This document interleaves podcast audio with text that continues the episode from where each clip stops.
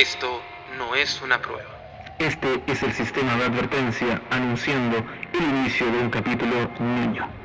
El uso de conceptos nerd y dichos ñoños está autorizado durante el capítulo. Después de sonar la alarma, cualquier acto de niñería será legal. Benditos sean los cómics, sagas, libros y series. Que Alan Moore, Brian Michael Bendis, Steven Spielberg y George Lucas nos acompañan.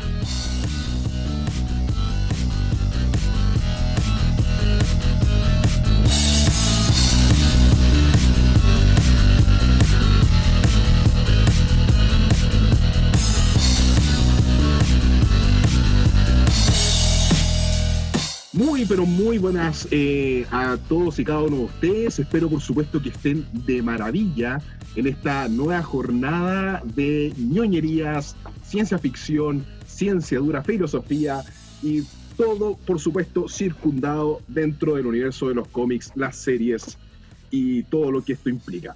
Tenemos al ilustrísimo gran gestor de todo esto, don Álvaro. Saludando a Alvarito. ¡Hola! Hola, Tenemos hola, al hola, profe hola. Kane, nuestro gran profesor de filosofía y experto en el área de la, de la introspección de los personajes. Hola, hola, hola, hola, hola. ¿Qué tal, qué tal? Y qué por tal? Supuesto, nuestro único y singular Rodrigo Negrete. Oh, hola, hola, ¿cómo están todos?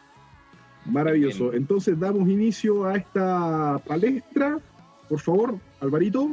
Pero primero que todo, lo que ya habíamos hablado con el Pato, que estábamos pololeando hace rato acá, ¿vieron el video de Henry Cavill armando un computador con música de Barry White? ¿O no? Sí, yo nunca...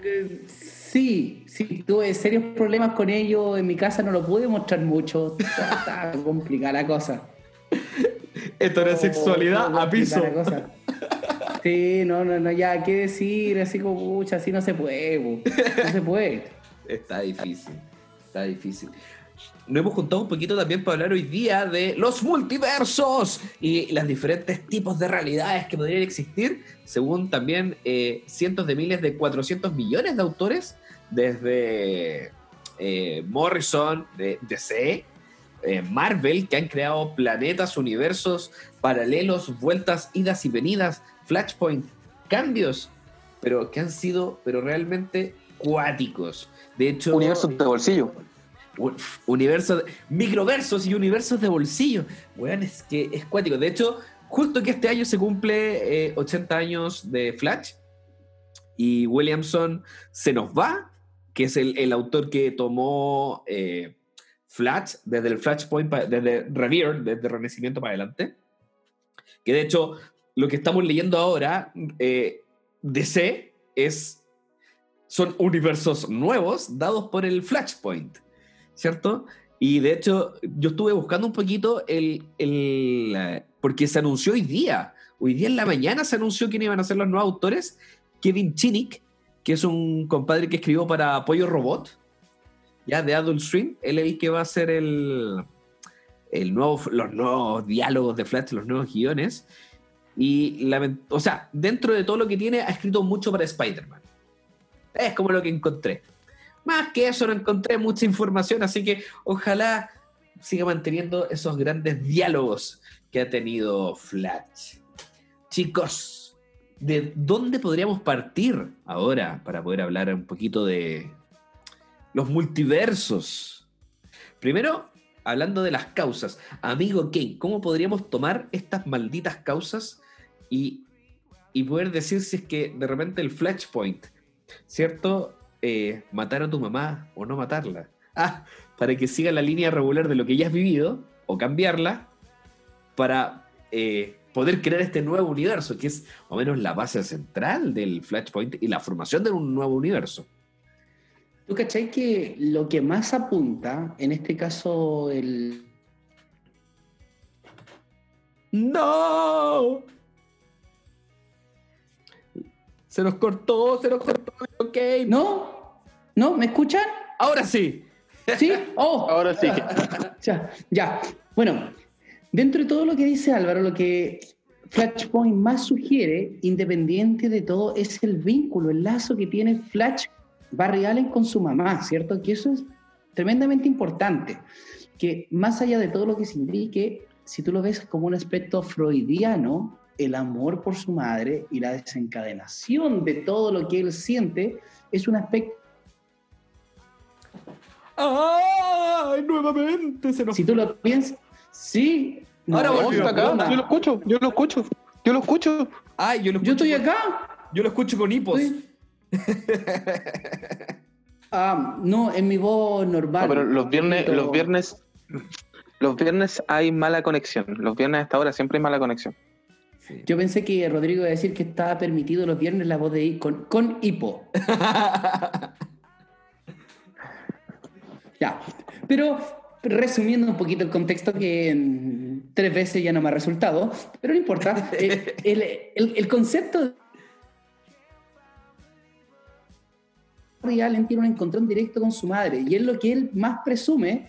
¿Se, se escucha? Sí, sí, sí, ya, súper. Es que él tiene que desvincularse de la madre para poder crecer y crear otra nueva realidad, que eso en profundidad es tremendo. O sea, si tú lo veías a grandes rasgos, nosotros vivimos de nuestra madre, ¿cachai? Y nosotros idealizamos un mundo en función de ella, nuestras carencias y no carencias, ¿cachai? Entonces, él lo que tiene que hacer es abstraerse del ser más importante. Imagínate, él casi como hijo único, podríamos decir, porque lo único que tiene como afecto es ella directamente y que se le cayó el mundo. Y él tiene que desvincularse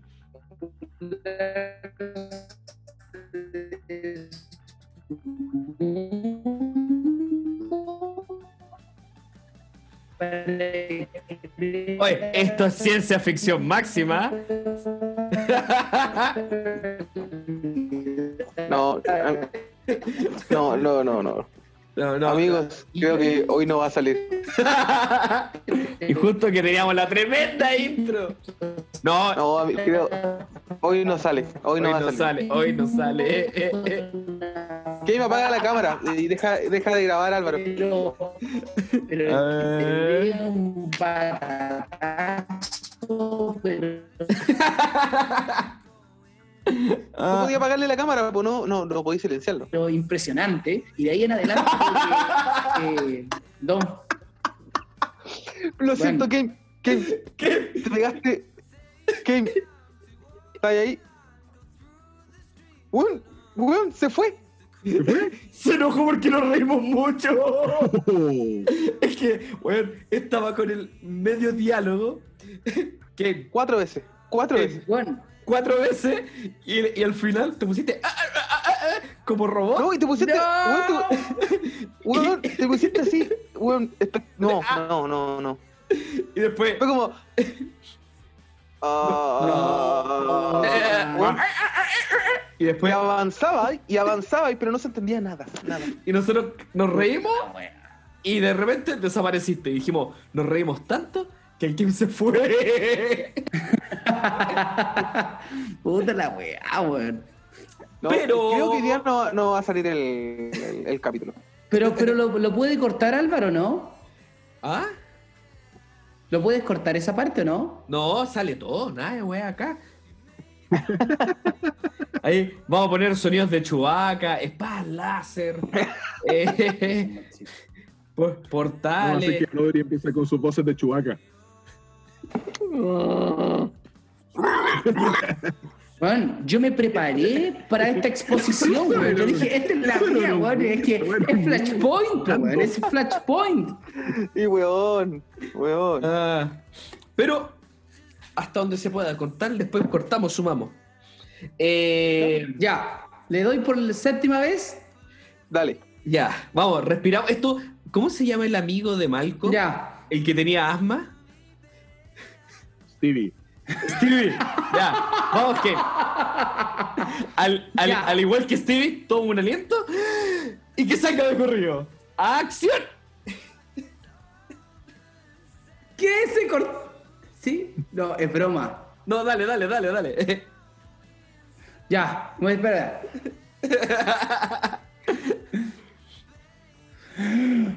Ya. Eh, ¿Cuál era la pregunta? eh, ya, estábamos hablando de los... ¿Pregunta, Álvaro? Ya, los multiversos y un poquito de, de entender la reacción de Barry Allen frente a su mamá y que, en pocas palabras, tomar esa decisión, ese desapego con tal de eh, que muera la persona con la cual ha buscado tantas soluciones, porque exacto, ahí ha salido desde culpable de revivirla, salvar a tu papá, uff, una cantidad de vueltas increíble. Lo que pasa es que ahí se juegan con dos cosas. Primero, se juegan con el volver al origen, y segundo, desde bajo una teoría freudiana directamente, tiene que ver con el amor a la madre y el desapego de ella para lograr cambiar su destino. Él juega constantemente con eso y genera una, una conducta antihumana, por así decirlo. Él necesita deshumanizarse, salir del vientre de su madre, salir de, de su madre en realidad, para que él pueda realmente salvar y lograr una nueva oportunidad. Él constantemente, él genera, trata de demostrar el amor hacia ella y en función al amor lograr la separación, ¿cachai? Y eso es tremendo, o sea, hay una conducta heroica en, en lo que él tiene que hacer constantemente, y aparte de la conducta heroica, un proceso donde él, a través de distintas dimensiones, de, a través de distintas quinto mundo, lo que sea, tiene que volver a hacerla una y otra vez, y más aún, él teniendo la opción de hacerlo siempre, siempre tiene que volver a hacer lo mismo, siempre tiene que volver a tomar la misma decisión, o distinta, pero escapando realmente de lo que él ama, y él, lo que él ama es volver a su madre, recordando que la madre es el conflicto interno que uno siempre tiene, quiéralo o no, según Freud, que te permite escoger a tu pareja, escoger tu vida, escoger tu mundo, quién eres, quién no eres, todo. Y en función de quién eres con tu madre, eres lo que proyectas después. Entonces él tiene que escapar de todo eso y deshumanizarse para lograr salvar todo. Y eso es una, bueno, es una epopeya lo que hace Barry Allen en todos los capítulos de Flashpoint. Es un capo, güey. No, de hecho, partiendo... Eh... de un día para otro despertar y te vaya a buscar tu mamá, ¿cachai? Verla, a esperar a tomar la decisión de que tienes que volver atrás nuevamente para revivir el asesinato de ella, ver que tu viejo se tiene que ir a la cárcel por una weá que no cometió y, y que a la larga fue la formación policíaca de su trabajo, de todo, y, y que eso va a cambiar las realidades, porque a la larga, si no pasa ese momento, ese hecho... Esto es como muy el, el efecto mariposa, una cosa así. Exacto. Si es que llego a entenderlo, porque el efecto mariposa y mi base científica de él son ciertas películas, más que eso no. Eh, eh, pero en pocas palabras, que cómo va a cambiar todo, cómo Wally eh, cambia a futuro, y a la larga hasta el día de hoy la repercusión más importante de lo que le pasó a él eh, nunca más la volvió a, a tener. De hecho, eh, ahí es cuando...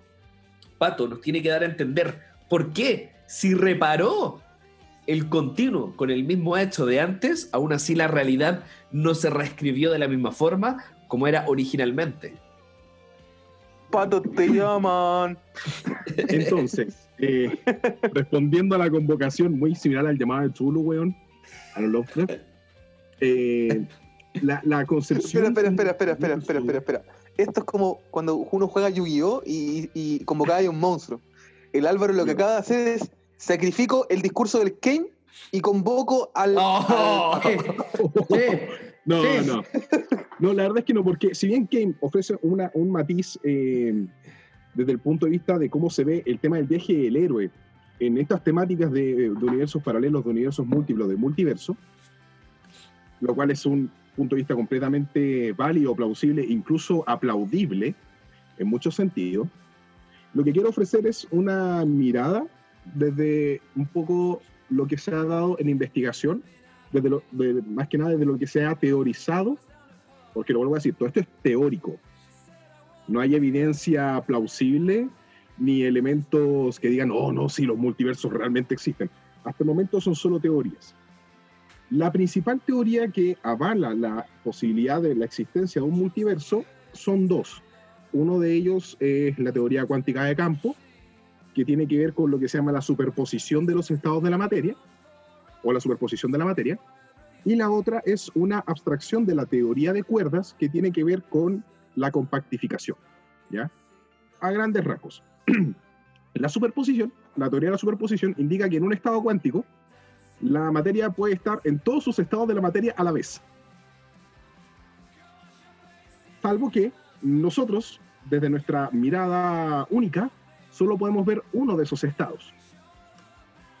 Entonces es posible que en otro universo podamos contemplar el mismo fenómeno, pero en un estado diferente.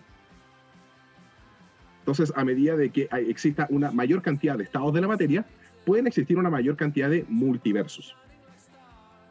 Esa es una. Y la otra, la, mi favorita, es la compactificación. ¿Por qué? Porque vendría siendo como la, la gran amiga de la teoría de las cuerdas.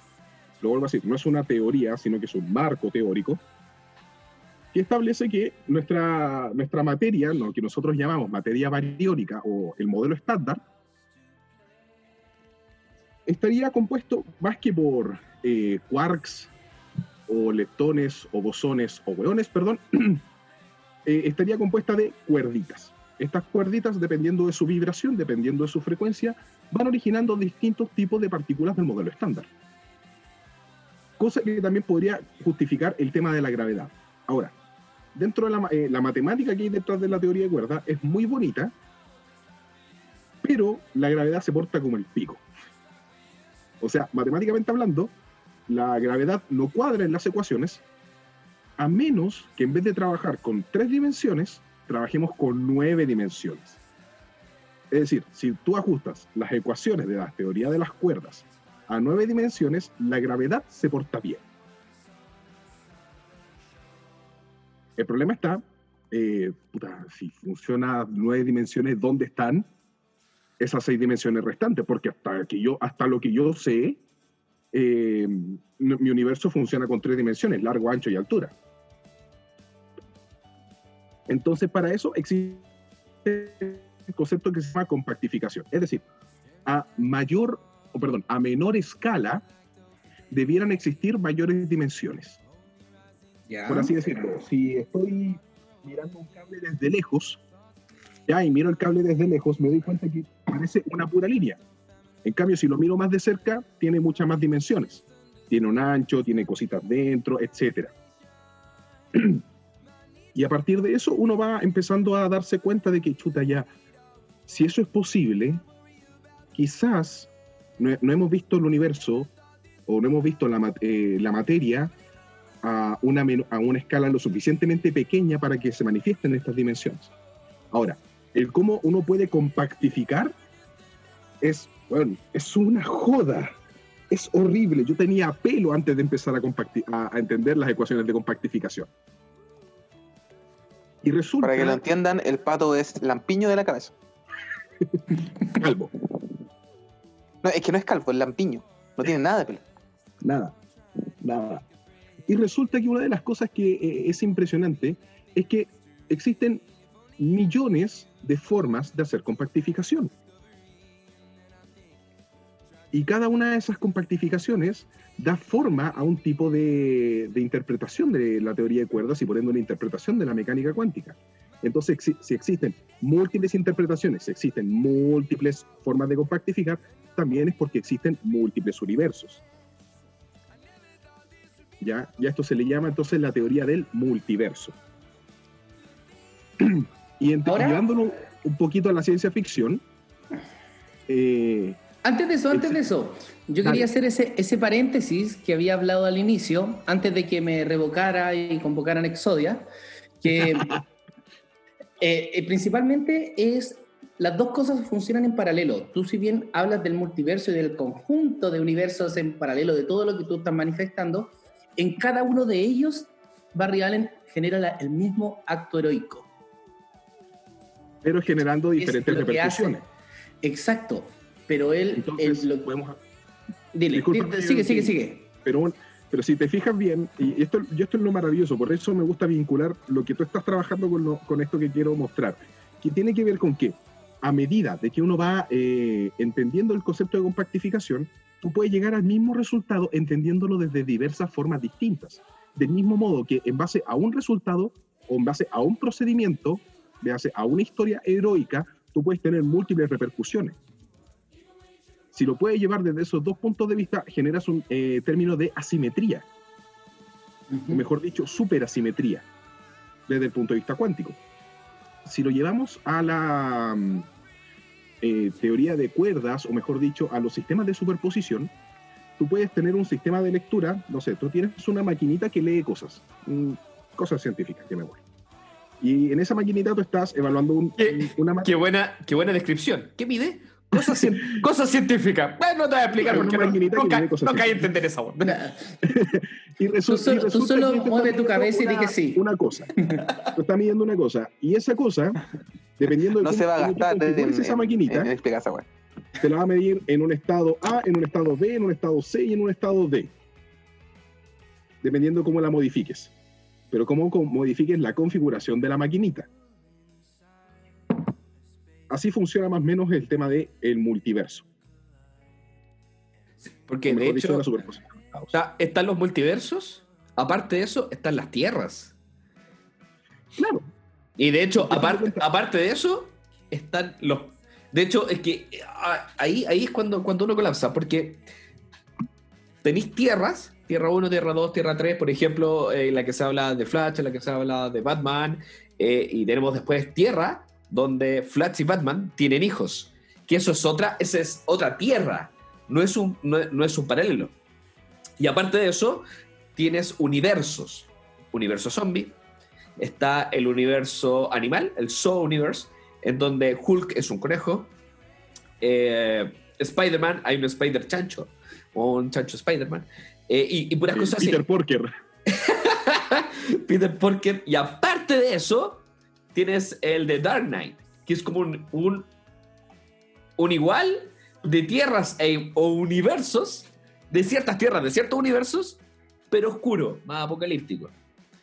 Entonces... Claro, es lo que, se, es lo que también se trabaja en Batman Metal. Exacto, uh-huh. exacto. Entonces, ¿pero qué es eso? Porque son todos universos de la, de la misma gama. De hecho, en D C teníamos, tenemos el concepto de, suponte, el cuarto mundo de Jack Kirby, que el cuarto mundo nunca se ha descrito bien, pero donde está uh, Apokolips, donde está eh, mister Miracle, eh, Barda y todos estos. Y, y en, pocas, en pocas palabras, ellos viven en la realidad de donde hay un Flash y donde hay un Batman.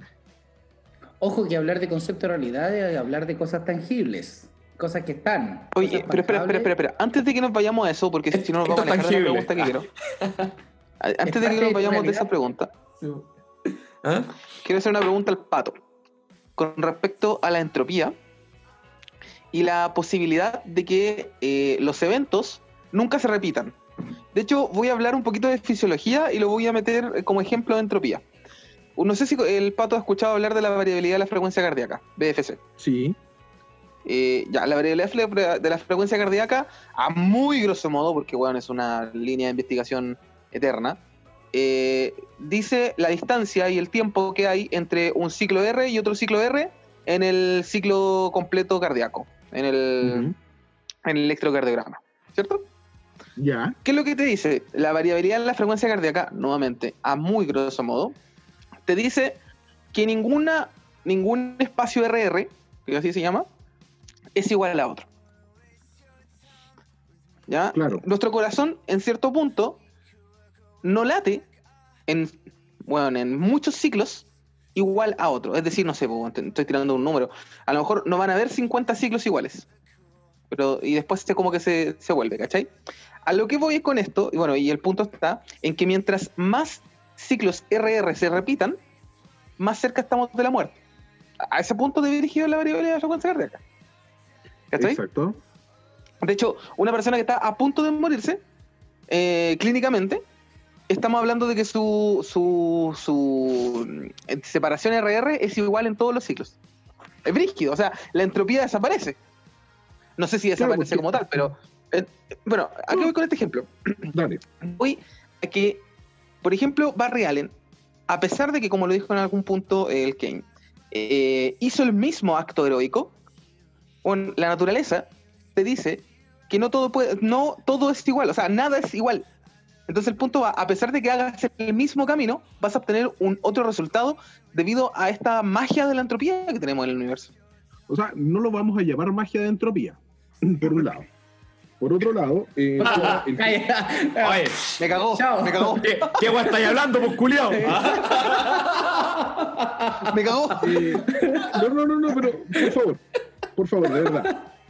Exodia, me cagó. Eh, si bien la entropía ofrece, en base a un modelo, eh, en distintos tipos de condiciones, resultados diferentes, producto de las diversas interacciones que existen en, un, en, este, medio, en este medio como tal, la um, aplicación directa dentro de la, eh, los ritmos de frecuencia cardíaca o las distancias R R tiene que ver con, la, con las diversas manifestaciones energéticas que existen dentro de la misma frecuencia cardíaca, que van variando dependiendo de los tipos de actividades que genera la persona. Por eso, por esa misma razón, cuando, una, cuando un individuo es decretado en un estado de inminente muerte clínica, es porque se mantiene en un estado eh, basal, o sea, más que, na- más que respetando la segunda ley de la termodinámica, está manteniendo la ley cero, trata ta- está manteniendo un equilibrio constante de su, de su frecuencia cardíaca propiamente tal. Si lo llevamos al universo de Flash, principalmente a las ideas que ofrece Flashpoint, nos damos cuenta de que este concepto de entropía ya no es un elemento lineal, sino que es un elemento meramente caótico. Y no, lo voy a ent- no vamos a entender caos como algo desordenado, inconcluso y quizás en el mejor de los casos incomprensible, sino que va a, dir- va a generar distintos tipos de orden independiente de la naturaleza en el cual este se está trabajando. En palabras simples para que se entienda un poco mejor. Si resulta que Barry Allen O, o Wally West o quien sea o cualquier speedster está tratando de interferir en una línea de tiempo o en un tipo de universo, independiente del método pueden generarse resultados distintos, porque en ningún momento en ningún momento, aunque tomes exactamente las mismas decisiones, el resultado se va a mantener igual. Porque para que eso ocurra tienen que estar todas las variables eh, consensuadas. Y una de las aplicaciones de la segunda ley de la termodinámica, o más bien dicho, el principio de entropía, tiene que ver principalmente con que nunca va a ser así. Siempre va a haber una de estas variables que no va a querer cuadrar con el sistema. Patito, ¿y qué pasa con la capacidad de elección de una persona? La capacidad de elección está asociada al libre albedrío, a fin de cuentas, ¿no? Exacto. Elección. Elección. No, eh, elección, elección. eh, yo entendí claro, erección dos veces. Yo igual, yo igual. Yo igual, la capacidad de elección, elección va a de elegir. De, de, de otro estímulo. Ustedes, sarta de malpensados, perversos y degenerados. Una, una voluntaria y la otra no. Claro. Así, no sé, igual puede ser voluntaria. Sí, sí. Sí, sí, en cierto punto. Todo va en las, vi- en la, en las vidiclodias. Pero, pero bajo condiciones ideales de pre- pero como dice mi profesor de mi colega de química, bajo condiciones ideales de presión y temperatura. Ah, maravilloso. Exacto. Exacto. Pero la capacidad de elección, de hace de elegir, de tomar decisiones. Sí, ¿por qué te lo está íntimamente relacionado con el libre albedrío? Ajá. Uh-huh. Lo que pasa es que cuando nosotros tomamos decisiones, tomamos decisiones en base a un conjunto de circunstancias, hechos o posibilidades. Te contrapones también en ese punto, porque si tú te fijas, la capacidad de libre albedrío, Flashpoint la usurpa y hace que no sea un libre albedrío. Libre albedrío se, solo se diagnostica, en este caso, diagnosticar como modo de palabra, como un ente que tú, no, que tú desconoces lo que va a ocurrir. Ejemplo, el libre albedrío cuando a Barry Allen pierde a su mamá y pasan los años y él tiene la elección, elección, escoge va, eh, viajar en el tiempo y tratar de salvar a su madre. ¿Cuál no sería el libre albedrío de ese, de ese Flash? Cuando el Flash de más adelante, de cuando sabe que queda la cagá, viaja a buscar ese mismo Flash para que no genere eso, para que no quede la cagada. Por tanto, él no está haciendo de su mismo libre albedrío, ¿cachai? O sea, manifestar el libre albedrío sería solamente hacer algo que tú no conoces las consecuencias. Y que en realidad conoces la consecuencia a priori. porque la consecuencia a priori de Flash era tener a su madre viva. Sí, claro, pero ese es, su decisión. No es que ese es su objetivo, no es el medio ni el efecto caos que queda uh-huh. uh, circundando, ¿cachai? Sí, de hecho, de hecho en, en, en Flashpoint lo que hace Barry Allen no es, no es salvar o no salvar a su mamá. En, en, en estricto rigor, claro, eso, eso es como lo que él busca, su objetivo. Pero en pocas palabras, él o gatilla un hecho o, o, no, o simplemente... reparar. Sí, o... no interactúa sobre ese hecho, porque ni siquiera él es lo que tiene que hacer eh, cuando, cuando se, cuando se en, en, en rigor se arregla en Flashpoint, es no interactuar, es que pase sin ninguna interferencia de lo que ya ha pasado, y aún así todo cambia. Es el mismo hecho, con las mismas condiciones, repetido de la misma forma, que la línea es diferente. Es que eh, a fin de cuentas eso implica que eh, vuelvo, vuelvo a mantener el mismo escenario. No se mantienen todas las condiciones como anteriormente. No, claro, porque hay si no... un Flash también que es más sabio, que ha pasado por esos mm. efectos caos, que ya lo hace que la decisión sepa cuál es la causal y qué es lo que va a ocurrir. Por eso muchas veces el, en, en Dark, por ejemplo, eh, él no quiere viajar porque él prometió no hacerlo. ¿Cachai? No quiere volver a generar lo mismo. ¿Por qué? Porque él sabe que cada vez que viaja en el tiempo genera algo peor. Porque él no logra controlar toda la fase de caos universal producto de lo que él ocasiona viajando. Cada vez supuestamente se desencadena algo peor. Y no es que se desencadene algo peor, es que él lamentablemente no tiene el control de todo lo que sucede. Y al ser más... Eh, al estar más... Eh, aterrizado con todas las cosas, se da cuenta de otras, de todo el efecto colateral que conlleva eso. O sea, si Flash hubiera viajado la primera vez con el mismo conocimiento que hubiera tenido, se hubiera dado cuenta de que la primera vez podría haber sido tanto más caótico que las veces que trató de reparar, solo que se hizo más consciente y más sabio en su proceso y en su camino heroico, uh-huh. que lamentablemente no pudo lograr salvar todo lo que él quiso. O sea, imagínate, él trató de, en todo ese, en todo ese tiempo, buscar un efecto que fuera casi que no tener repercusiones ni efectos secundarios de nada. Tratar de que sea siempre lo menos malo. O sea, si tú ves que en algún momento alguien se cayó y murieron cien personas, tratando de cada vez que sean cada vez menos hasta llegar a una quizás, o llegar a ninguna en todos los viajes. Esa es como la repercusión que tiene, porque al final... Eh, o que destruye la tierra, o que queda un caos, o que solo nos salva la mamá. Independiente de todos los procesos que él haya vivido, él trata de, con su sabiduría, de toda la experticia que tuvo para aprender todo ese tipo de cosas, tratar de buscar a un futuro idóneo.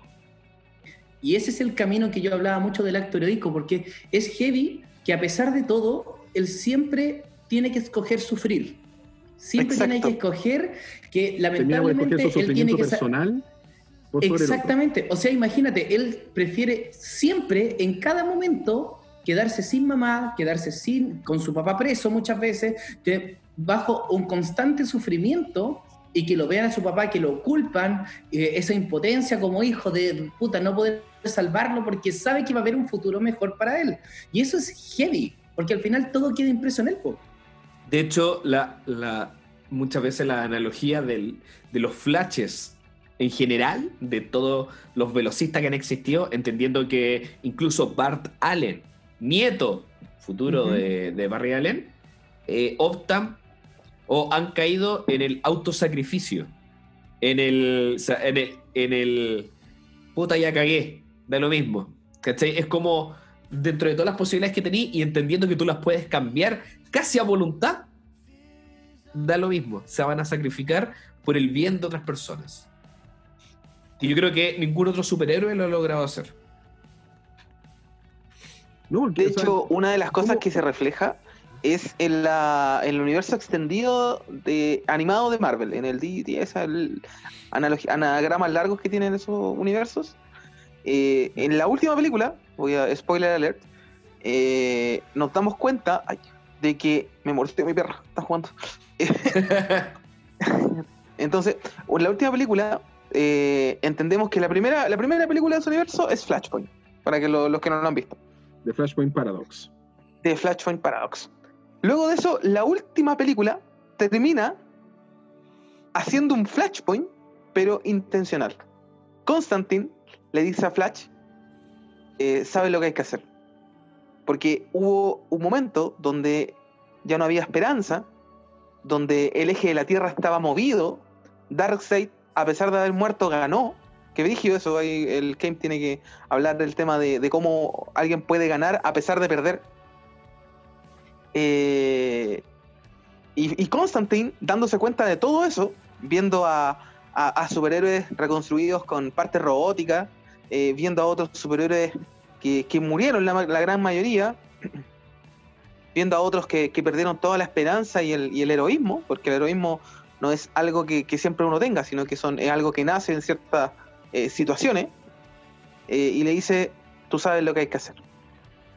Y la, el universo termina eh, con Flash, eh, ya viejo, eh, corriendo en la, hacia la línea del tiempo, abriendo la fuerza de velocidad para crear un nuevo universo.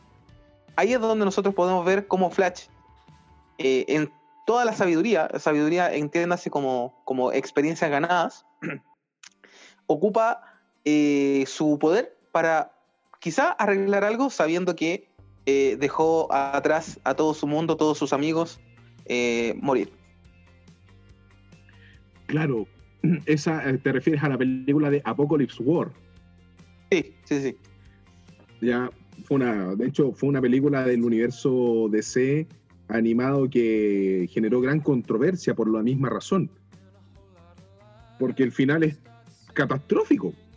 Para que se hagan una idea, se las recomiendo, de hecho, porque es ver el lado más crudo de los superhéroes.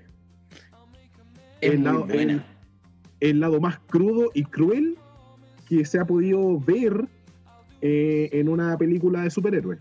O sea, como independiente del resultado, con las mejores intenciones posibles, quedó la cola igual. Una de las cosas que me gustó esa película, como paréntesis, es que no endiosaron tanto a Batman. No, no, a Batman ah, lo... Yo lo, difiero de eso. Yo creo no, que... No, no, una, no, no digamos que, lo, que, que no lo endiosaron, pero sí... O sea, el, el, la, tener no la capacidad siempre. de conversión y de arrepentimiento, ¿verdad? Es una de las más obras más lindas que puede tener un ser humano, y es lo que hace diferente a Batman de toda la manga de superhéroes. La capacidad de conversión, de, bueno, de doblegarse a sí mismo... lo hizo ser más humano y más power que todos los demás, pues, ¿cachai? O sea, a pesar de todo, el único weón que necesitaba, el weón más importante de, del universo, fue Batman.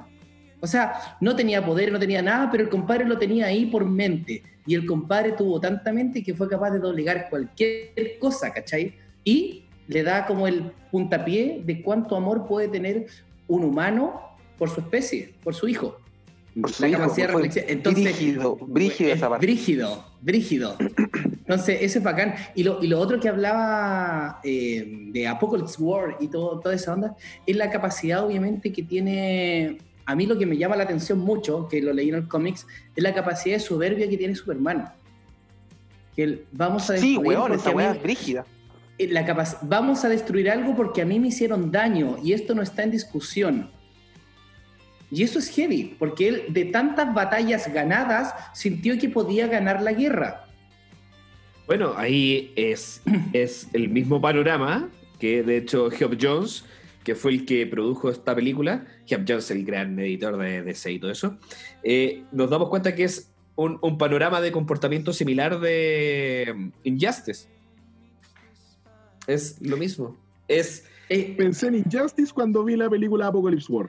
Sí. Es que es, pero, pero es muy bien entonces, pues, ¿cachai? Que hay una tremenda similitud y los buenos son tan capos en la psiquis del personaje que ni siquiera pierden la línea, independiente del contexto que sea, mantiene su línea el personaje, a pesar de que Superman también es un filántropo, ¿cachai? Sí. O sea, es brígido en ese sentido, pero así y todo, él siempre ha estado desde arriba, él solo se contiene, lo que los otros van pero, desde abajo hacia arriba. La única diferencia, yo creo... Está... Es, ah, sorry. La única diferencia yo creo que es que uh, en Apokolips eh, se ve a Constantine con Satana como uh-huh. pareja, ¿sí? Cuando en realidad Constantine mm. era tira, tira pa... No, loco, se paran en la media y todas las micro se sube. A todas. Pero piénsalo, pues, si en la misma película, alerta de spoiler. Hasta King Shark. Pero esto es un chascarro, más que nada, de la película de Apokolips. Eh, cuando eh, Constantine tiene que reclutar, se encuentra con King Shark. Ah, sí. Peleando con Harley Quinn. Y dice, oh, mierda, es mi ex. Y todos pensaron que era Harley Quinn. No, pues. Mirándole el ojo, fue como... No. Sí, pues. Esa, esa, esa es la, re- esa es la real de... Hay que tener estómago para hacer con Constantine. No, Hay que tener estómago. Con... Loco, Constantine eh, va para todos lados y de hecho presta, presta el cuerpo para que hagan lo que quieran con él. No está si, no me cre- si no los creen, pregúntenle a Nergal. Exactamente, pregunta. O pregúntenle a, a la cosa del pantano. Sí. Uh, también. Va encima, la cosa del pantano haciendo cositas con Constantine. De hecho, la, la gracia que, la, que Constantine le presta el cuerpo a la cosa del pantano para que él, porque la cosa del pantano tiene una, una novia humana. Entonces dijeron, pero ¿cómo le vamos a dar si no le puedo dar con la ramita? Constantine me presta su cuerpo, yo me meto en ese cuerpo y le doy, y después Constantine le dice, cuando ya no tenía a la cosa del pantano en el cuerpo, le dice, eh, él sigue adentro mío, sí, eh, démosle nomás. ¡Ah, ja, ja! Mi, mi baracha, cabrón. Oh, Constantine, piérdete. ¿Cuánto sabe Constantine? ¿Cuánto sabe Constantine? ¿Eh? Yo creo que ninguna película anime podría igualar el nivel de preferencias sexuales de Constantine. Ninja Scroll, una guada sí podría ser, pero un poco, un poco más sexual, ¿eh? Una cosa poca. Una cosa poca. Oye, y dentro del tema de, de los tipos de universo, estaba pensando, de hecho, en lo que se llaman los universos de Lehman, Lemaitre, Robinson, Walker. Ya. Que son distintos ah, tipos de universos. Eso. Que son distintos tipos de universos que, dependiendo de su composición, podían tener distintas representaciones. Y el que más me, me dio como clic dentro de nuestra gama de ciencia ficción era la Speed Force. Exacto. Porque a fin de cuentas, uno de esos universos que se plantean, esto, uno de estos nueve tipos de universo, es el universo de luz.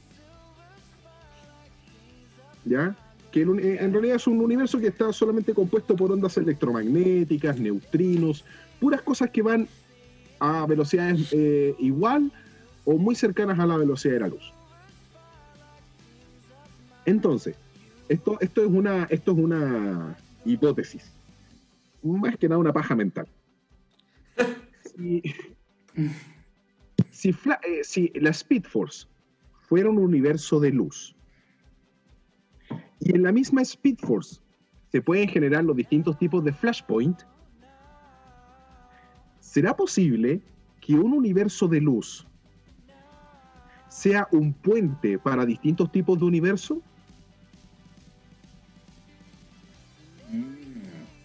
Te fuiste en la media volada. Sí. Te fuiste en la media volada. Porque, claro, para que se componga un universo, por ejemplo, el nuestro. Pensemos en nuestro universo porque es la mierda que conocemos.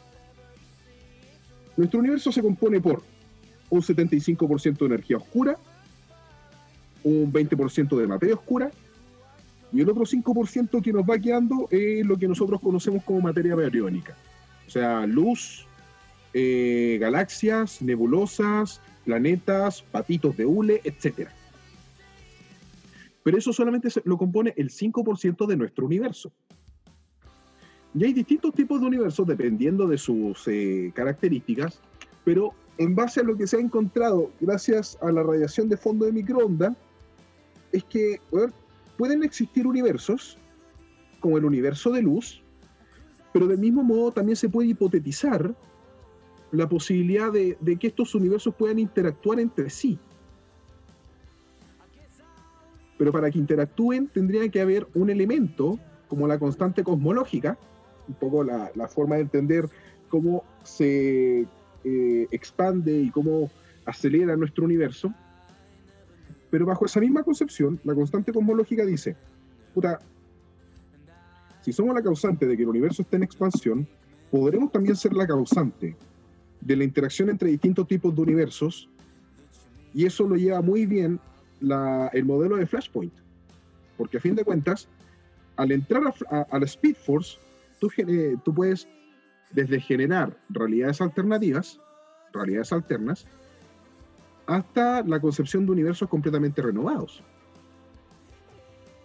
Como yeah, fue sí. en eh, Héroes en Crisis. Mm. Si no planteamos desde ese punto de vista. Entonces, ahora eh, que, que dale, Pato, ahora que, que tocáis ese tema de, de eh, Héroes en Crisis, y hace poco me terminé de leer uno de un, Marvel, no, no de D C, Marvel, de Jonathan Hickman, Todo Muere. Eh, ¿Cuál sería la real posibilidad, entendiendo que todo esto es imaginación, pero enten, eh, cuál sería la real posibilidad de que haya una confrontación entre distintos universos, en, asumiendo que la teoría del multiverso existe? Ya, ¿Existe una pasada? Teoría... ¿Existe una puerta? ¿Existe? ¿Por qué hablan de ficción acá? Bueno, si asumimos, vamos a, tra- vamos a intentar asumir, vamos a, prender, a pretender asumir que el multiverso existe. Dependi- eh, pero hay distintas maneras de, ma- de plantear el, eh, el concepto de multiverso. Hay nueve teorías predominantes. No quiero indagar en todas, pero me quiero centrar, por ejemplo, en lo que se llamaría el multiverso mosaico. No vamos a meternos porque no entenderíamos el pico. Así.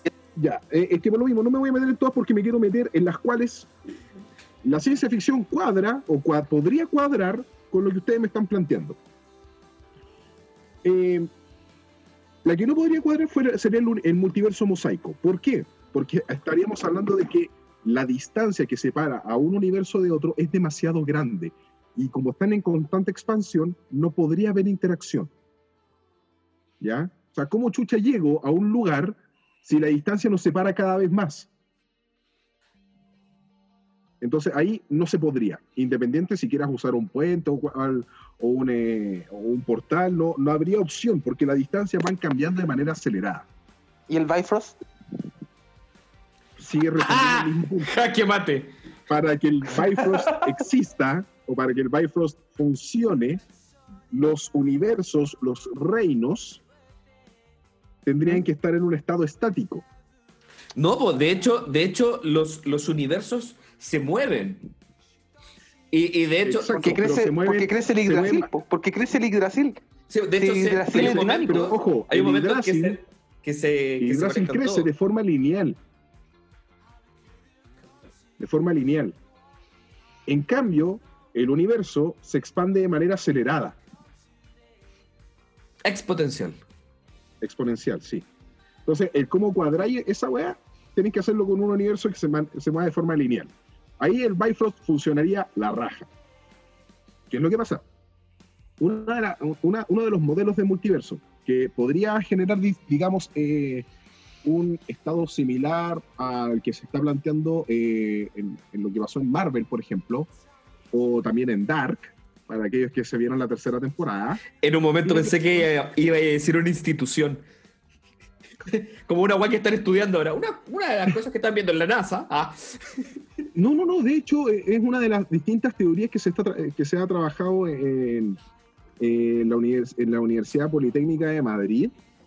Y en el, y en Instituto, el Instituto para Jóvenes Talentos Xavier. Y, y en el Instituto de Física Teórica. Tiene que ver con lo que se llaman los universos en bucle. O, los, bucle? Universos, o, o los universos burbuja. ¿Qué quiere wow. decir? Mm, explico. Los universos múltiples o los multiversos, o el multiverso propiamente tal, plantea que cada uno de estos universos es una burbuja n-dimensional que tiene una, que ocupa una región de la vastedad, llamémoslo vastedad. Entonces, en esta vastedad pueden haber múltiples burbujas, cada una con un universo distinto o con un universo paralelo, que serían paralelos solamente en esta vastedad. Esta vastedad sería una región plana en la cual las burbujas van formando esta vastedad. Entonces podrían interactuar o podrían chocar los universos como ocurriría en una bañera, cuando se acumulan muchas burbujas. ¿Qué pasa con estas burbujas? Estas empiezan a explotar. Bajo ese pretexto, bajo esa iniciativa, podríamos plantear que el, el, el, el evento donde, eh, ¿cómo se llama el evento, Rodrigo? Donde empiezan a, a eliminarse los distintos universos de Marvel. El de Marvel, el último, se llama Todo Muere, pero existen hartos más. O sea, existen no, no, hartos más. Por ejemplo, cuando eh, eh, hubo un evento donde los universos empezaban a, a colapsar por la acción de una, una de las contrapartes de míster Fantástico. ¿Cómo se llamaba? Pero es que los universos, los universos, la, las realidades o los universos. Es que estamos hablando de que las realidades alternas ¿Mm? sí, sí, sí, está escuchando, son elementos está, del está. multiverso. Cada sí, sí. universo es una realidad. Entonces hubo un evento en Marvel ¿Mm? donde una versión de míster Fantástico, que es como una versión mala, ¿Sí? se da cuenta. se da cuenta de que eh, los universos están destinados a chocar y eliminarse. O sea, ese elemento de Secret Wars que aparece donde el Doctor Doom eh, termina siendo el, el, el, el como, no me acuerdo el nombre que le dan, pero el dueño, bueno, el creador de esto, Wars, entre, y, y hacen que, o sea, crean un nuevo mundo, el Battle World, de, de distintas realidades. ¿No me escuchan? No me están escuchando sí, nada. Te escuchan. Sí, sí, sí, estamos todos.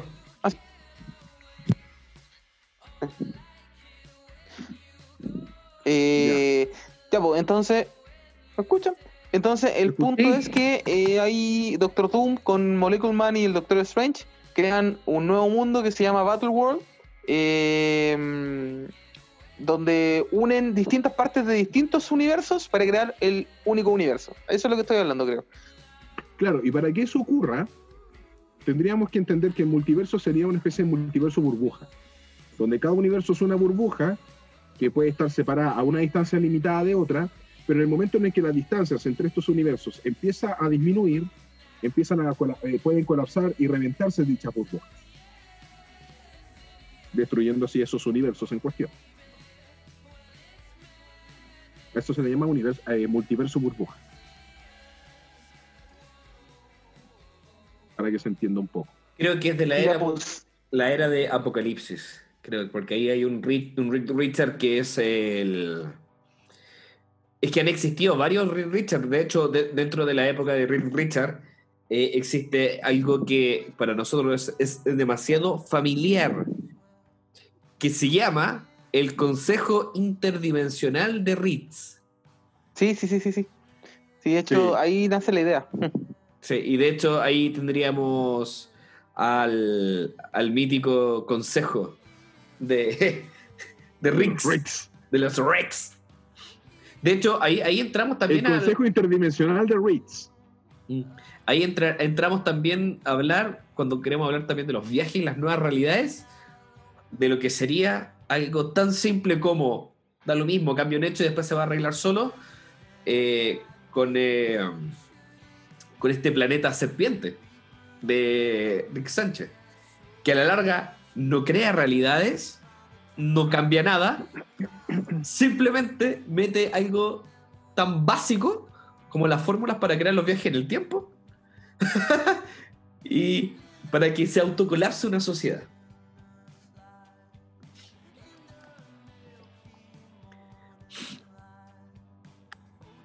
Chuta. Estamos todos, estamos todos buscando el, el, el, el, el Richard que...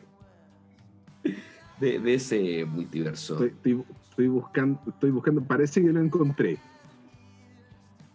Capítulo La Serpiente. Eh, bullet Points, no. Contratierra.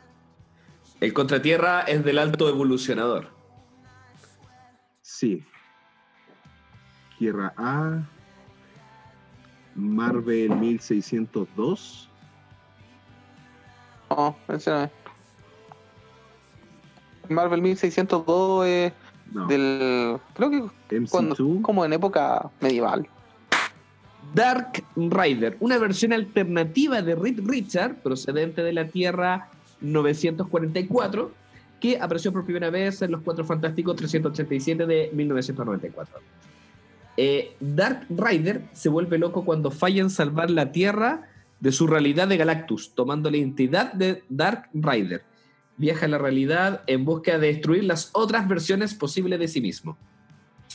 Usando el nullificador supremo, ¿cierto? Sí. Sí. Sí. Sí, y cuando trató de usar el nullificador supremo lo pilló Uatu. Eh, Uatu, Uatu que todo lo ve, Uatu que todo lo, todo lo, todo lo guarda, todo lo sensa, todos los hechos magníficos que claro. Ve. Claro. Es, él es de la raza de The Watcher, que hacen un juramento. Los sapos. Los, ah. los sapos, eh. O sea, sapo al peo porque puso puro documental, no dicen nada. Po. Exactamente. Oh. Oye, dentro... Ahora, se dice, bueno, no se dice, es un hecho, de que cuando va a ocurrir un evento importante, aparece Uatu. Claro.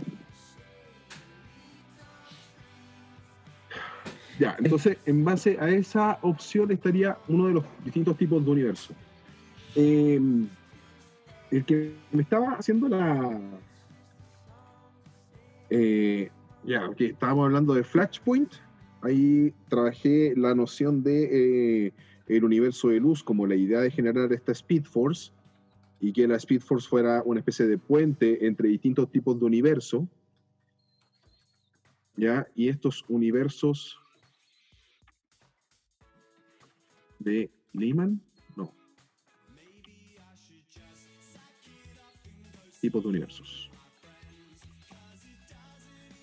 Y estos tipos de universos eran, claro, los universos de Rickman, Demetrio, Robinson, Walker. Oye, pero increíble estos, estos universos que de repente entre, entre ficción y ficción se parecen bastante a la realidad. Y son eh, bastante, no, no, no puedo decir que certeros, porque eh, tratan de, de agregar muchas cosas. De hecho, una de las cosas que podemos ver en, en Civil War, por así decirlo, es ingreso a, a, a la zona de, negativa, como de, de una forma tan voluntaria, ¿sí o no? Como, sí. como, como casi. Claro. Eh, eh, es como que ya ni siquiera tratan de mostrar que la zona negativa... que ya estamos hablando de zonas, ¿cachai, no? Y que esas zonas, sí, se podrían decir que son universos, pero sería la sería versión... como un pseudo-universo.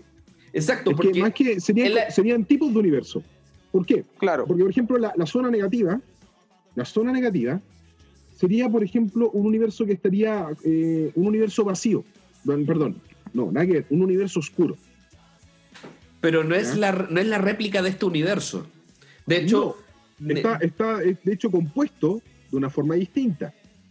Y con seres oscuro, diferentes. Un universo oscuro, por ejemplo, tiene la principal característica de que está completamente lleno de, materi- de energía oscura. Eso se le llama universo oscuro. ¿Qué sucede? Sucede que, como no sabemos todavía qué es la energía oscura, solamente sabemos qué es la causal de que el universo se expanda de forma acelerada, no le, no le podemos dar medición, no la podemos ver. Por eso se le llama energía oscura.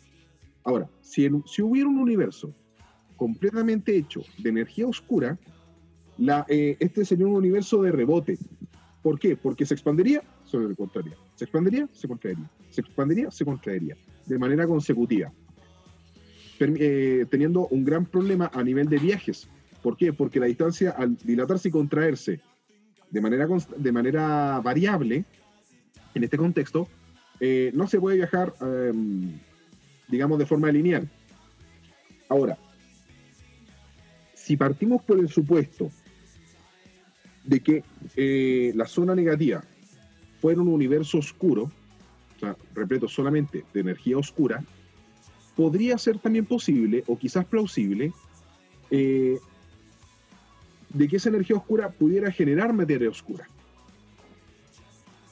Y bajo el mismo eh, supuesto, esa materia oscura poder generar eh, organismos oscuros.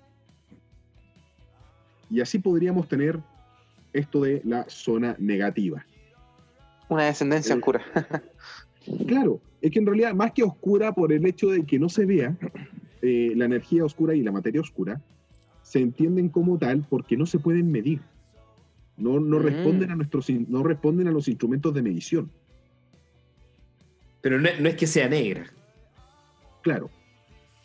Simplemente no responde a nuestros instrumentos de medición. Perfecto, perfecto. Bueno, a eso, a oye, eso se Patito, llama energía oscura.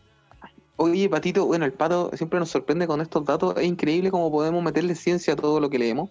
Sí. Eh, cómo, metemos, cómo, cómo podemos meterle filosofía. Siento que hace falta aquí un psicólogo. Podría haber un profe de química para de repente explicar ciertos fenómenos. Hace falta o una profe que, que sea ñoña. Dejamos la invitación para que, que, que venga y diga, oye, ¿sabéis qué? Yo soy ñoño, yo soy ñoña, y además de eso, eh, tengo estos estudios, pueden no ser profesionales, no hay problema, pero que tengan un, eh, algo que aportar. Totalmente abierta la invitación y el espacio para que puedan acompañarnos. Eh, oye, nos falta hablar de el universo, los universos de bolsillo de Franklin Richards. Oye, pero qué buena cotación. Así que, oye, esperando no, este momento. Pero los crea y los destruye en cualquier momento. Eso, güey. Pato, te dejo, la, te, dejo, te dejo esta consulta. ¿Lo hablamos hoy o lo dejamos para un capítulo completo?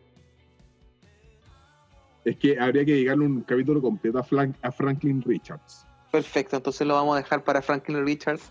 Eh, el capítulo completo. Pero las ideas de los universos de bolsillo, mm, o de los dale, dale. microuniversos, no es algo nuevo. Lo hemos visto en Hombres de Negro. No es algo nuevo. Ya, eh, un poco a grandes rasgos. Ya, eh, a ver, a, a hacer un universo, vamos a, a asumir que tenemos la capacidad de Franklin Richards para generar un universo, eh, vendría siendo igual que hacer una tortilla. Necesitamos eh, papas, huevos, cebollas, no eh, zanahorias incluso, para acomodar la tortilla. Del mismo modo, para crear un universo tú necesitas algunos ingredientes, y dependiendo de las mezclas que tú hagas de esos ingredientes, tienes un tipo de universo. ¿Ya? ¿Qué es lo que necesitamos, por ejemplo? Materia.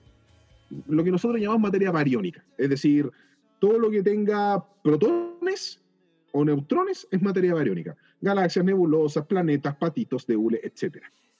Por otro lado, el segundo ingrediente sería la materia oscura, ¿ya? Es una sustancia que sabemos que es invisible, más que nada porque no responde a nuestros instrumentos de medición. Sabemos que, no, sabemos que está en nosotros, sabemos que nos rodea, pero no tenemos idea que lo compone. Y por otro lado, como el, eh, el ingrediente final, llamémoslo, vendría siendo la radiación. ¿Ok? Eh, ah, no puedo dejar, digamos, uno de los ingredientes también más importantes, que es la energía oscura. Ya que vendría siendo la encarnación de la constante cosmológica de Einstein, esta sustancia que permite la expansión acelerada del universo y que nos dice, oh, loco, esto ya se mueve en ritmo caótico y la segunda ley de la termodinámica se la pasan por la... Oye, oye, oye, pero calma, la materia oscura no es lo mismo que la... ¿Energía oscura? ¿Energía oscura? ¿Sí? No, no es lo mismo. Oh. Me encantaría decir que son lo mismo, pero no. A ver. ¿Ya? La materia oscura, como ya lo mencioné, es, la, es, una, es un tipo de materia que está en nuestro universo, que sabemos que está, sabemos que existe, no sabemos qué la compone, porque ningún instrumento de medición hecho hasta la fecha es capaz de medirla o es capaz de interactuar con ella. La materia oscura no interactúa con la luz. Con la luz como la conocemos, como onda electromagnética. A fin de cuentas. A eso se le llama materia oscura. Tesla, por favor, revive. La, la energía oscura, por otro lado... Está en Argentina. Es una manera de representar lo que se llama la constante cosmológica. Es decir... ¿Cómo puedes justificar que el universo se expande de forma acelerada? La hipótesis es con esta sustancia o esta energía que no responde tampoco a ningún instrumento de medición, que se le llama energía oscura. ¿En qué están metidos los científicos ahora? están metidos en identificar la materia oscura, porque una vez que identificas la materia oscura, podrías darle características a la energía oscura. Energía es materia por aceleración al cuadrado. No. Energía es masa por velocidad de la luz al cuadrado, a grandes rasgos, a priori. Ah, me equivoqué. Esa, no, pues esa es la ecuación de Einstein, po. La famosa ecuación de Einstein. Eh, bueno, ver, M C, ¿no? Cuadrado. Le explicaría yo claro. mi fórmula, pero ustedes son demasiado neófitos, no me van a entender. Sorry. Sorry, tengo que decirlo, tenía que decirlo. De hecho, hay que decir que, que Álvaro sí tiene una fórmula, la cual yo la estoy aprendiendo, que es cómo comprar cómics todas las semanas. Es una, una fórmula que, que nosotros tratamos de... de implica dejar de, de comer. Implica dejar de comer y vende, y vende packs. Claro, que implica bueno. muchas veces eh, sacrificar la salud, pero a cambio de un buen cómic. Sí. Bueno, qué envidia. Uy, no, pero... Y, fi- y finalmente nos estaría faltando la radiación como componente final para formar un universo. ¿Ya? La radiación, entiéndase, eh, ondas electromagnéticas, neutrinos, toda cosa que pueda viajar a la velocidad de la luz. O velocidad cercanas a la velocidad de la luz. Weón, se me acaba de ocurrir un tema para otro capítulo. Ya, dale. El único pero de, de, la, de la radiación es que es... Eh, a ver, ¿cómo lo digo para que suene bonito? Tenemos tan poca radiación en nuestro universo... Más que nada por el que, lo que nos queda es un residual del Big Bang, porque en, en, en nuestro caso nuestra radiación emplea, ¿cuánto sería? Un cero coma cero uno por ciento de nuestro universo, de nuestro universo, nada, justo, universo conocido, la cantidad de radiación que este tiene, o la cantidad de, de ondas electromagnéticas, cosas así, es del orden del cero coma cero uno por ciento. Entonces, por eso, al menos en nuestro tipo de universo, eh, la luz es un tema complejo. Lo que sí nos importa es la materia bariónica, que sería un cuatro coma noventa y nueve por ciento, la materia oscura, que es un veinticinco por ciento, y la energía oscura, que sería un setenta y cinco por ciento. Esa es la composición de nuestro universo.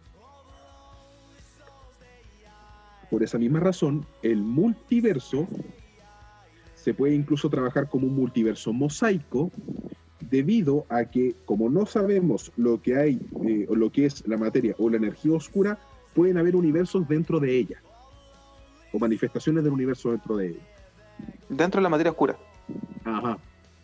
Brígido, weón.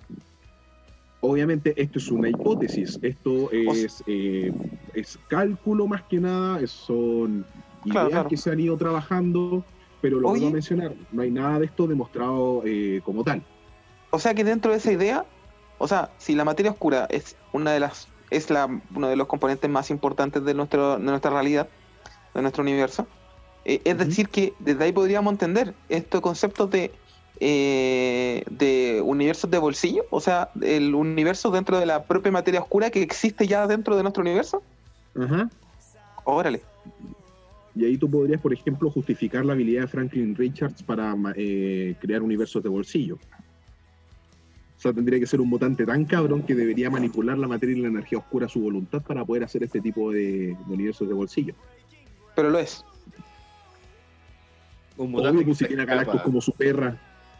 Un mutante que se escapa, que se escapa de la categoría Omega. De hecho, ahí tenemos, si queremos, queremos poner a hablar de mutantes y de las cualidades de cada uno, vamos a estar meses hablando de mutantes.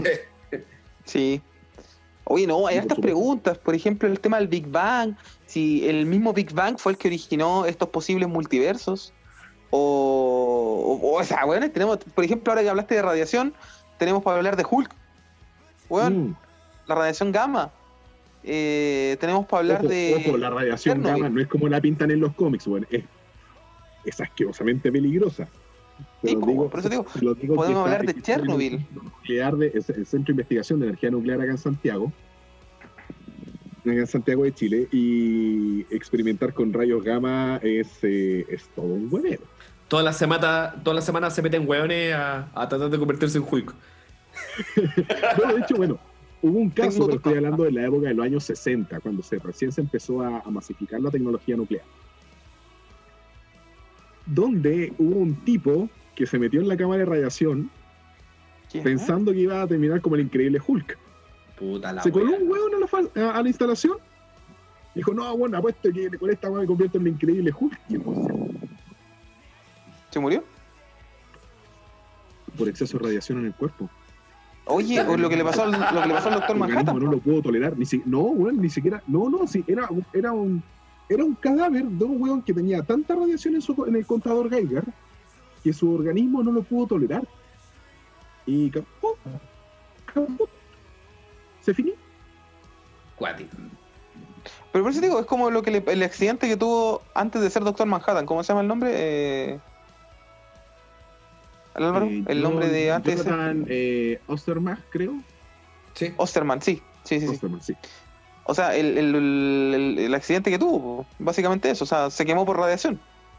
Eh, no, pero se desintegró por radiación de ta- eh, no, sí. El accidente no, es, no es radiación. Fue, fue un accidente por, por radiación de taquiones. Radiación, pues, weón. Desintegró y que después lo formó. Una cosa es hablar de taquiones, que, lo, eh, que menciona, lo, lo menciona al tiro. Es, una, es un elemento hipotético, meramente ficcionario. Pero como Joe Barton lo está acumulando en una caja, weón. Joe Barton es del dos mil sesenta y pico. Más, mucho más adelante. Siglo eh, veintitrés. veintitrés. Siglo veintitrés, entonces ya, pues no jodas, güey. El dos mil cuatrocientos. ¡Ah! En el dos mil cuatrocientos usan la materia oscura para hacer figuras de acción, pues, güey. Ya no, sí. No jodas. Sí. No, me compré un sobre de materia oscura. Uh. Voy a llenar mi álbum de materia oscura. Exacto. Claro. Entonces, eh, no, no, no, no lo pensemos desde ese matiz. Pues, eh, estábamos hablando de que en nuestro universo, actualmente, en nuestra época, la materia oscura es algo que todavía se está teorizando. Hay muchos elementos matemáticos que están asociados a la teoría de, a la, a la teoría de materia oscura que son muy interesantes de trabajar. Pero, lo vuelvo a mencionar, no hay ningún experimento todavía que, que lo valide. Lo, se menciona que está. Sabemos que existe. Pero ¿cómo chucha? Eso no es capaz de interactuar con la luz. Y ahí está la gran pregunta. Oye, bueno, dejamos, dejamos planteados lo, los temas. Eh, se viene una segunda parte de multiversos. Una cosa, eh, eh, Joe Wharton es del siglo, perdón, veintidós, sí, no veinticuatro. Año, año. Nació el año dos mil ciento cincuenta y uno. Mm. Yo te dije veintitrés, no veinticuatro. Me pasé en un siglo, solo en un siglo. cien años nomás, pues, weón. cien años, nada. Yo me pasé dos. Bueno. Así que, oye, eh, bueno, Patito, muchas gracias. Años, por... En cien años la humanidad pasó de andar en avión a viajar a Marte. Uh, anécdota. Si en cien años no da esperanza el pato. No da esperanza el pato. Avión, oye, en menos de cuarenta años, el mundo evolucionó de tener revistas en un kiosco a tener páginas web con pornografía ilimitada. Este mundo no tiene límites. Oye, eh, estoy tratando de hacer el cierre porque eh, llevamos harto rato conversando, no nos damos cuenta. Cuando nos vamos en la volada, weón. eh, weón, tenemos que hablar del origen del sí, Doctor bueno, Manhattan, ya. Pato. Tenemos que hablar del origen del Doctor Manhattan, de Hulk, otro superhéroe de radiación, okay. Por ejemplo, cómo, super, cómo Superman eh, absorbe lo, los rayos solares, weón. Cómo Sentry hace lo mismo, eh, básicamente. eh, weón, o sea, la, la radiación solar efectivamente es una energía. Bueno, nosotros como humanos sin el sol no viviríamos más allá de no me acuerdo cuántos días, eh, minutos. No, no, días podemos, podemos vivir. No, no, minutos. En, sí. tu ca- en tu caso, quería un humano simple. Estamos hablando de... Claro, de... no, es que en tu caso. Yo creo que con el pelo, weón. O, o puede ser también hablar como la viuda negra americana, ultramente venenosa, picó a Spider-Man, perdón, a Peter Parker, o Peter Porker, dependiendo del universo, para eh, convertirse en un guan con poderes. Algo sumamente factible. Pero, o sea, ojo que, que por ejemplo, la, la, la araña de, de Spider-Man, o... ¿Mm? Spider-Pork, eh, también, no, no es Spider-Pork, bueno, en fin, eh, Spider-Ham, también, eso, Spider-Ham, también fue eh, bañada con radiación, no sé qué tipo de radiación, pero sí efectivamente fue, es una araña, comillas, radioactiva. Pero de, pero de hecho la, la, que, se, la que muestran, el, el, yo me estoy pensando en la película y cosas así, donde se pueden ver más detalles, es eh, la viuda negra americana, que es esta. Esa que tiene negrita, potito grande y tiene una especie de símbolo en el, en el ano, en el trasero con... Símbolo con radioactivo. Exacto, un símbolo radioactivo. Claro. Así que, oye, tenemos que hablar del... Tenemos que hacer un capítulo de radiación y la segunda parte de, eh, de multiversos. Está pendiente la segunda parte de Star Wars. Y sí. la ah, segunda y... o tercera parte de Rick y Morty. Tercera parte de Rick y Morty. Tercera parte de Rick y Morty. Sí, y yo creo que para la tercera parte de Rick y Morty nos vamos... Yo me quiero enfocar en la cuarta temporada. Démosle. Me pongo al día, me voy a poner al día. Para que nos hagamos una idea. Y por otro lado, no los quiero dejar cordialmente invitados, porque este sábado, este sábado eh, dieciocho. Eso, pon fecha, porque esto lo, lo escucha la gente fuera de fecha. dieciocho de julio dieciocho de julio no, eh, en la, a las siete de la tarde va a haber un especial de la, de la comunidad astronómica chilena sobre eh, el planeta Tierra, nuestra gran nave espacial. Dirigida, por supuesto, por uno, un gran profesor de física, al cual le tengo un respeto grandilocuente, para no decir otra cosa. Profesor Pablo, Pablo Ramírez, ya, excelente físico, gran profesor y muy buena persona, que nos va a hablar sobre cómo nuestro planeta Tierra es nuestra gran nave espacial y nos puede guiar hacia futuros horizontes. Les deseo una muy linda jornada. Espero, por supuesto, que estén de maravilla. No sé si Alvarito quieres dejar algún saludo o algo en particular. Por ahora, por ahora, por ahora, por ahora, simplemente los quiero invitar a todos a que aprovechemos esta cuarentena de leer, instruirnos y divertirnos. Eh, y, y para la gente que nos está escuchando, no tome este podcast como una base científica tajante para responder las incógnitas de la vida, porque probablemente si trata de someterse a radiación en el microondas, un ejemplo, poniendo un celular prendido entre el microondas, va a explotar y usted va a morir. Pero estamos intentando que eso no pase, tratando de llevar la ciencia de los cómics a la vida real. Muy bien, chicos. Bueno, estén de maravilla, disfruten mucho, aprovechen esta cuarentena y que la fuerza les acompañe. May the force be with us. Chao. Chao.